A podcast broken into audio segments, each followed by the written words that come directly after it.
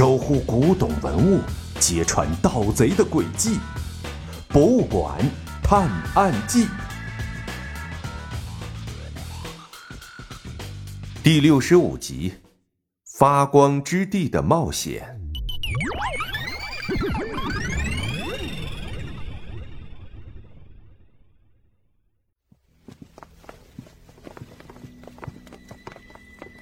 跟着秦局长在展览区转了一圈之后，小盲道和小小贤他们坐上了秦局长的车，开往了一个秘密的地方。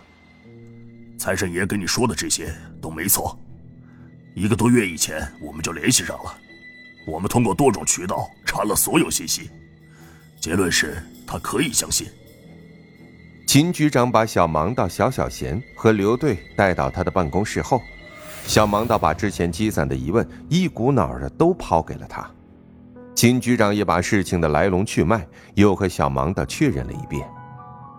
那接下来我该做什么呢？小盲道打消了对财神爷的疑虑后，就开始琢磨下一步该怎么办了。按说你是个孩子，不该由你来参与到危险当中，但你过去的表现证明了，你的能力远超一般成年人。所以我们认为你有能力完成任务。二来，财神爷对你也十分信任，所以需要你近期赶到奥林匹斯山协助他。放心，我们会在周围布下暗哨，充分保证你的安全。秦局长打开电脑，把相关的资料都展示给小盲道和小小贤。明白了，您放心，我一定完成任务。小盲道说这话时，神情无比的坚定，比他小时候宣誓当好大队长还要坚定。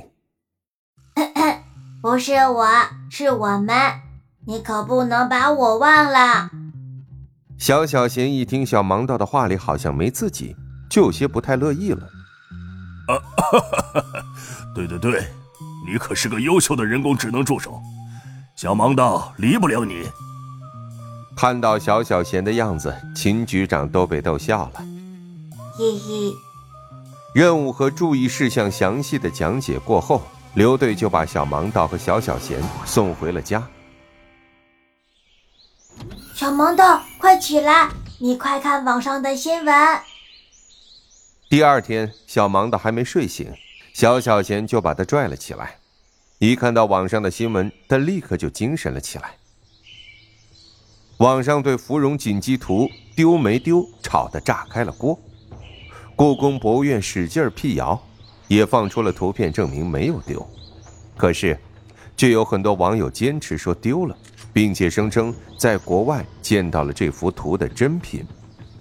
哼，吵吧吵吧，他们吵他们的，咱们去山上冒险喽！小盲道说完，开始吃饭收拾行李。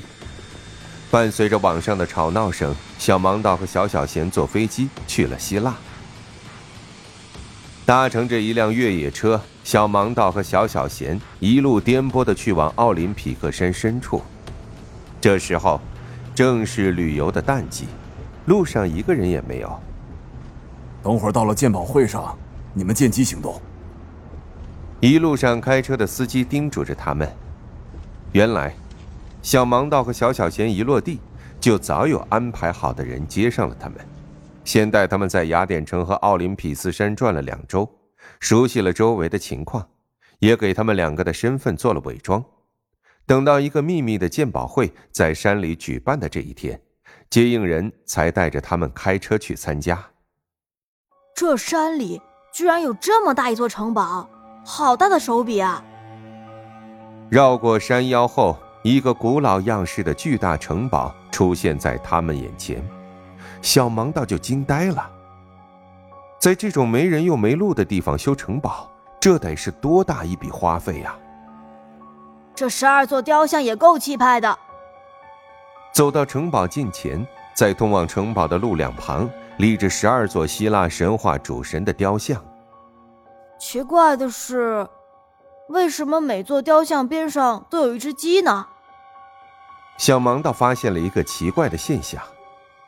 这个呀，据说城堡主人家族喜欢鸡，所以城堡周围到处啊都能看到鸡的元素。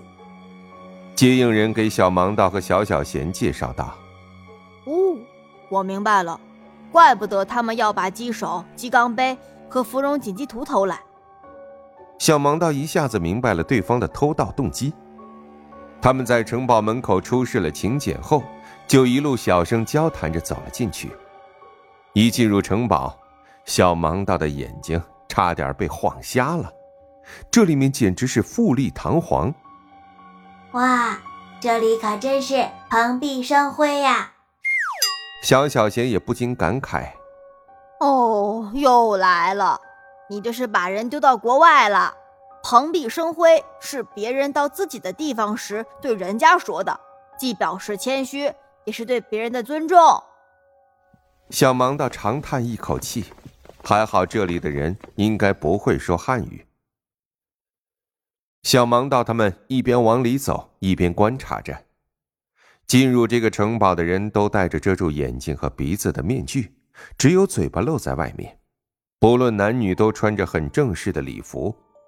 在整个大厅里的每个角落都有摄像头，一处监控死角都没有。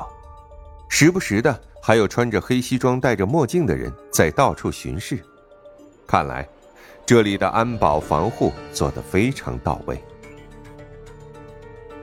从大厅穿过走廊，就到了鉴宝会的场地。这里装饰的像一个展览会场似的，一个个的展柜中放着各式各样的古董文物。正当小盲道在场地里穿梭观摩时，忽然看到。不远处闪过一个熟悉的人影，那个人一转身，消失在了另一头的走廊里。那个人究竟是谁？他会对小盲道完成任务产生怎样的影响呢？